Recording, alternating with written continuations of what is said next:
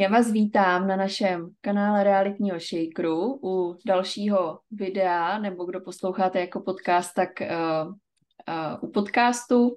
A dneska jsme si s uh, Ivčou Bertovou pro vás připravili povídání na téma diverzifikace, protože si myslíme, že to je dost důležité téma, které jsme zatím tady ještě tak úplně neprobírali. A určitě jste slyšeli už um, takové rčení, co říká, že není dobré mít všechna vajíčka v jednom košíku. A to je takový hezký popis toho, co vlastně ta diverzifikace znamená. To znamená nějaký rozkládání investic, protože když máme všechna vajíčka v jednom košíku a košík nám někde spadne, tak se všechny vajíčka rozbijou a nezbyde nám vůbec nic. A podobně je to i s investicema. Když budeme mít všechno na jedné kupičce a zrovna ten typ nebo ta, s tou kupičkou se něco stane, tak přijdeme o všechno. A i vy, ty hodně už diverzifikuješ. Poslední dobou se, eh, co vím, tak snažíš hodně rozkládat, krom nemovitostí právě i někam jinam. Tak já bych se nejdřív podívala na to, uh, jak se dá rozkládat vlastně riziko v rámci investování podle různých typů investic, protože samozřejmě na diverzifikaci se dá dívat jako z různých úhlů pohledu, ale vzala bych to teď opravdu od toho, od toho základu, to znamená opravdu typy investic. Tak hmm. jak se na tu diverzifikaci díváš ty?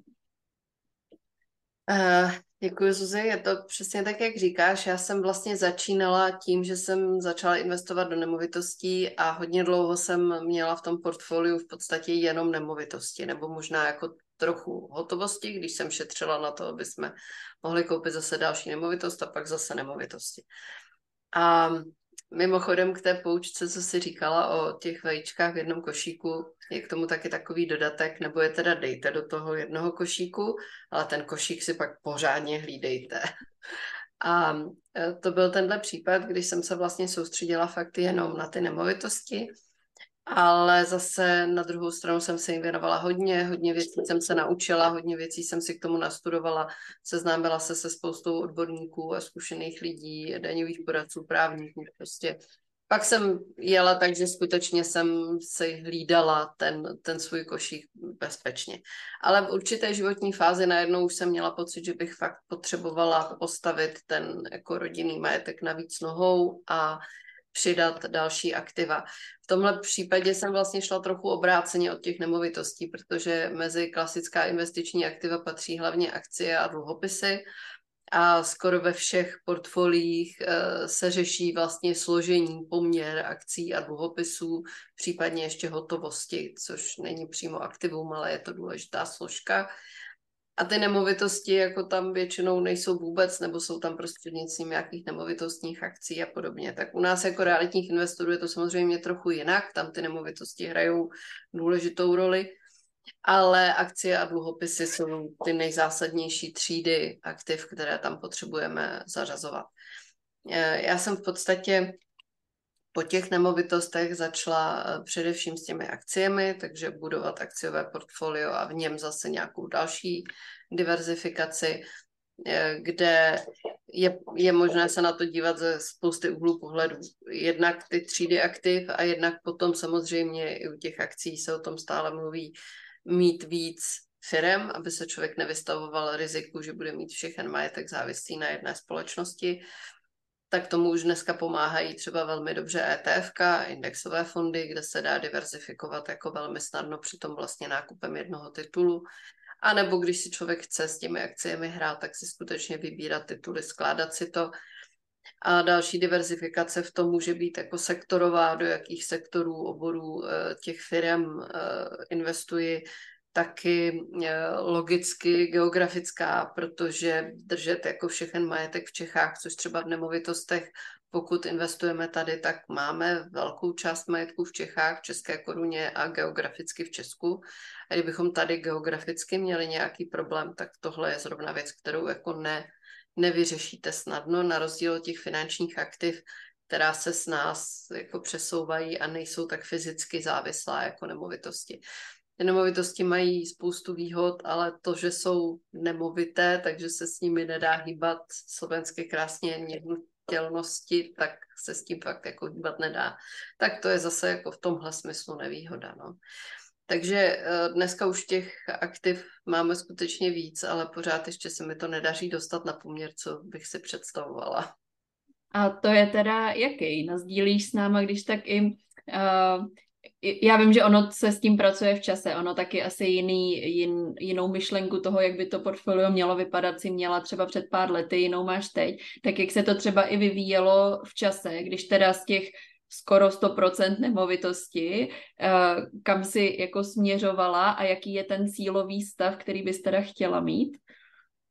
Tak já jsem skutečně před těmi 10 až 15 lety, když jsem začínala to portfolio budovat, měla v podstatě v nemovitostech jako všechno. Když pominu část peněz někde na penzijním spoření, které už dneska nemám, a, a nějakou samozřejmě hotovostí. Já jsem teda i tu hotovost držela dočasně v akcích, protože jsem uh, byla smířená s tím, že jsou jako volatilní, ty jejich ceny se pohybují ale věděla jsem, že je tam mám jenom do té doby, než najdu zase další byt, prodám akcie a ty akcie mají tu výhodu, že jsou neuvěřitelně likvidní. Když se rozhodneš prodat, tak máš jako uh, ty peníze na účtě velice rychle. Uh, a potom jsem zase šla kupovat další nemovitost, takže tam ty nemovitosti byly neustále jako přes 90% toho majetku.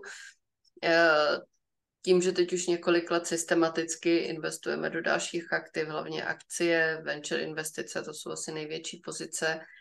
Eh, nově se chystám přidat i dluhopisy nějak intenzivněji, tak v podstatě se mi podařilo stáhnout ten poměr na nějakých zhruba 70%.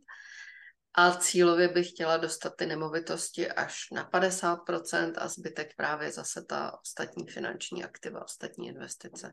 Mm-hmm. Ale souvisí to fakt s tou životní fází, protože prvních minimálně deset let tam pořád byly ty nemovitosti jako absolutní většina. Mm-hmm. Já jsem si teď vzpomněla na dobu tak před dvěma lety, kdy, když jsme se bavili v rámci nějakého uh, rozhovoru, tak v takovým jako uším kroužku uh, našem, tak uh, jsme se smáli tomu, jak jako vlastně pořád přikupujeme ty akcie, ale vlastně ty nemovitosti tehdy rostly tak rychle, že se vlastně ten poměr vůbec nedařilo s ním pohnout, protože ty nemovitosti, i když vlastně si je nepřikupovala, tak oni sami o sobě rostly vlastně mnohem rychleji, než si přikupovala ty jiné typy těch investic. Je to tak, je to tak, ale samozřejmě ty, i v těch nemovitostech zažíváme ty cykly, takže už zase tady máme pokles, který já jsem zažila už uh, po tom roce 2008 a uh, i teď jsem si třeba nemovitosti v tom portfoliu přeceňovala dolů. Uh, na druhou stranu na těch nemovitostech je přece jenom ten pohyb um, takový pomalejší, taky nemá cenu nad tou, řekněme, strukturou portfolia sedět každý měsíc. Já to dělám tak jako dvakrát do roka, výjimečně třikrát. Vlastně ke konci roku vždycky, tam si chci udělat nějakou jako rekapitulaci toho stavu a pak ještě třeba v půlce roku a podobně. Ono i to přeceňování těch nemovitostí, kdy se snažíš jako co nejpřesněji odhadnout tržní cenu, za kterou bys ten byt eh, bez problému mohla prodat, tak fakt nemá cenu dělat každý měsíc, protože tak se ty byty jako nehýbou, ale za rok, zvlášť v téhle situaci nebo i za půl roku, už tam ten pohyb jako vidět je. A u těch akcí je to mnohem jednodušší, protože ty se ti přeceňují každou chviličku, každý, když na to koukneš, tak už tam vidíš tu, tu hodnotu jako jinak. No. A teď bych řekla, že eh, byla zajímavá doba, kdy eh, šly dolů vlastně jak ceny nemovitostí, tak šly dolů ceny akcí, které už se teda zase odrazily a zase jdou nějakým způsobem nahoru. E, šly dolů i ceny dluhopisů poměrně výrazně a to díky úrokových sazeb, kde je tam ta vazba jasná. Takže to byla taková docela netradiční doba, kdy ty um, ta aktiva, která měla jít jako ne- nekorelovaně, tak vlastně šla všechna jako dolů. I, I s tím musí člověk počítat, i to se může stát, ale na druhou stranu třeba právě u těch um, nemovitostí pořád pro mě dlouhodobě platí, že na rozdíl od těch eh, akcí, eh, které fakt jako můžou jít na nulu ve smyslu jako konkrétního titulu, konkrétní akcie, tak u těch nemovitostí se toho pořád jako neobávám, to už by byly velmi extrémní situace, protože ty nemovitosti pořád mají tu hodnotu toho, eh, že, že poskytují to bydlení, eh, že nám dávají uspokojení téhle základní potřeby. No. Uhum, uhum. Já bych možná tady ještě doplnila to, že když si takhle teda počítáme ty portfolia, tak samozřejmě je to o tom, že máme, sice vlastníme nemovitost, ale máme na ní i nějakou hypotéku, takže když počítám ten majetek, tak eh, je na místě asi počítat s tou čistou hodnotou, Určitě, uh, kolik, když bychom vlastně prodali tu nemovitost a doplatili tu hypotéku, která vůči tomu je, tak vlastně ten majetek eh, je právě složený z, těch, eh, z toho zbytku toho, co, nám, co by nám zbylo po tom prodeji a po doplacení hypotéky. A když bychom se podívali potom na diverzifikaci v rámci nemovitostí, protože to je taky něco, co si někdo, co, co si ne každý uvědomuje, že vlastně my můžeme mít ty vajíčka v tom jednom košíku v rámci nemovitostí, ale i v, v rámci toho se dá vlastně diverzifikovat. A to ať už z pohledu různých druhů nemovitostí, to znamená, můžu mít byty, můžu mít garáže, můžu mít rodinné domy, komerční prostory a podobně. Můžu mít různý, když už se rozhodnu ale mít třeba všechny byty, což ty máš, mm. tak můžu mít různé velikosti bytů, což taky určitým způsobem rozkládá vlastně to, eh, jaké typy nájemníků pak budu mít, jestli budu mít jednotlivce, rodiny, studenty, seniory a podobně. A pak ještě z pohledu eh, typu té nemovitosti ve smyslu paneláky nebo novostavby. A tam třeba vím, že ty se na tom svém portfoliu už, už nějakou dobu taky uh, obměňuješ tak, aby vlastně to bylo v tomhle smyslu víc diverzifikované.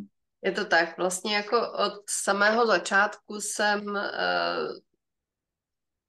no ne úplně na začátku, první dva byty jsem vlastně koupila v Praze, až ty další potom zase jinde, ale od začátku jsem věděla, že chci mít byty v různých lokalitách, což bych řekla, že je jedna z nejdůležitějších věcí, speciálně uh, teď se to ukázalo, všichni Prahu vnímáme jako velmi bezpečnou investici pro tenhle typ i držení dlouhodobého pronajímání. Ale třeba když přišel covid a to, že se Praha vyprázdnila, najednou tady vůbec nebyl zájem o nájemní byty a ještě do toho se vrhly na trh ty byty z Airbnb, tak eh, najednou šly v Praze nájmy poměrně pruce a nárazově dolů. A nejenom, že šly dolů, ale ty byty jako se takřka nedali pro najmout, že skutečně tady ta poptávka jako nebyla. A eh, to ukázalo, že i ta Praha, kterou vnímáme jako bezpečnou, tak v ta určitých specifických situací bezpečná být nemusí. A kdybych měla všechny byty jenom v Praze, eh, tak bych mohla mít docela problém, jak to všechno jako uřídit a obsadit. E, nicméně třeba v těch regionech se tato covidová situace jako nijak, nijak jako neprojevila.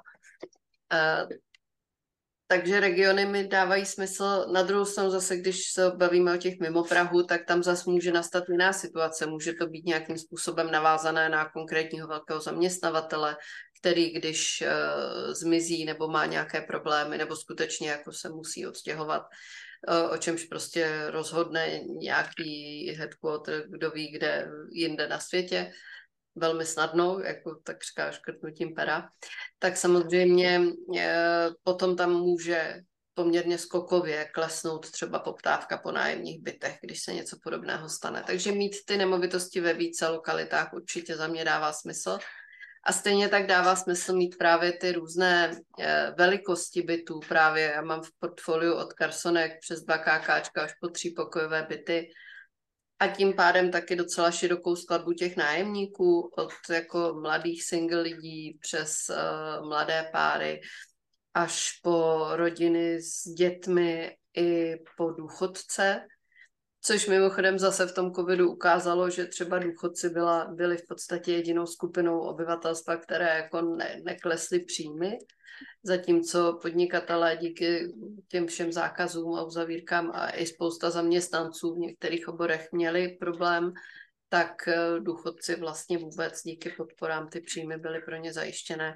Takže i to, že člověk má mix těch nájemníků díky různým bytům, zase dává větší sílu takovou větší jistotu.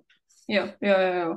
A pak ještě teda to, to poslední paneláky versus novostavby, tak tam vlastně taky uh, je to, je to zase, zase o tom jiném typu investic a do budoucna zase o nějaký stabilitě toho portfolia. Přesně tak, já jsem vlastně v počátku úplně všechny naše investiční byty byly jenom v panelácích a nemovitosti nám dlouho nedávaly smysl. Ono tam se člověk uh, musí smířit s tím, že uh, to prostě vychází tak, že paradoxně čím kvalitnější nemovitost, tím nižší výnos. A kvalitnější nemovitost, ať ve smyslu třeba cihlových domů, tam, kde skutečně jsou ty kvalitnější uh, stavby, a nebo ve smyslu těch novostaveb, tak tam prostě vychází ten výnos nižší než u těch uh, bytů v těch panelových domech. Ale zase to dává smysl, přidává to další vlastnosti do toho portfolia, které tam prostě člověk chce mít. Uh, samozřejmě já třeba nejsem ten typ investora, který těm panelákům nevěří, což vyplývá i z toho, kolik jich pořád vlastníme, ale objevuje se to, že jo, paneláky, když se to rozpadne, to tady nevydrží. A já myslím, že to pořád ještě vydrží desítky let. U nás se o ty panelové domy fakt jako dobře staráme, dělají se kompletní renovace, zateplení a e, není důvod. A, myslím si, že i z toho, že ty banky to poměrně ochotně financují, je vidět, že tomu taky věří, že tady to má jako desítky let budoucnost. No ale zase ta novostavba v zajímavé lokalitě může mít zase e, další výhodu. Získáváš prostě krásný nový byt na který dalších 15-20 let nemusíš sáhnout. Samozřejmě i ten dům vypadá mnohem moderněji, když prostě jdeš, vejdeš do té chodby s tou, s tou nádhernou novou podlahou a se vším, co je potřeba, tak to vypadá úplně jinak než ty panelové domy. To je prostě pravda to je pravda. A musím, máme tam i vlastně trošku jiné typy nájemníků zase, eh, než, než třeba eh, v těch panelácích, tak, eh, tak prostě je to, je to taky znát. Super, já si myslím, že jsme to probrali, to téma, tak nějak dostatečně, ať už z toho pohledu toho globálního, jak diverzifikovat v rámci různých druhů investic, tak i v rámci samotných nemovitostí. Máš k tomu ještě něco, co by tě napadlo? Ono by se o tom dalo mluvit samozřejmě pak do hloubky jako uh, víc, ale asi takhle pro ten základ. Určitě, určitě. A věřím, že všichni se nad tím zamýšlejí, protože uh, to, ta poučka o těch vajíčkách v jednom košíku je prostě platná a pro mě třeba osobně to uh, dávalo i, bylo to i moje rozhodnutí, proč jít vlastně do těch bytů, tak jeden z důvodů místo bytových domů, které zase některým investorům typově vyhovují, ale zase, no, než mít prostě třeba šesti nebo osmi bytový dům e, a mít tam všechno, tak riskuju tu lokalitu a to prostředí a to okolí, že když se změní, tak mi to udělá problém u hodně bytů najednou. Takhle u těch jednotlivých je můžu mnohem s nás jako rozprostřít. A nejenom, že přenechávám těm SVčkům starost o ty budovy a všechno tu péči, co s tím souvisí, revize výtahů, úklid sněhu, prostě úplně všechno, tak eh, navíc ještě získávám to, že, že nemám prostě všechny ty byty v jednom místě a tudíž, když se někde něco stane, tak je to třeba problém pro jeden byt, ale ne pro nějakou velkou skupinu. Jo, rozhodně, rozhodně, to je, to je ano, další, další proč kupovat ty jednotlivé byty, zase uh, lokalita a Uh, jasně, já myslím, že jsme to, že my, že jsme to probrali. Uh, Budeme rádi, když uh, nám diváci, posluchači napíšou do komentářů, uh, jaký jsou vaše vlastně uh, ty žádoucí složení portfolia a jak jste na tom teď, protože uh, já věřím tomu, že tím, že nás poslouchá spousta realitních investorů, že dost lidí na tom je podobně uh, jako my, že má většinu uh, investic nebo většinu toho portfolia v, uh, v nemovitostech a jaký by teda měl být ten cíl podle vás.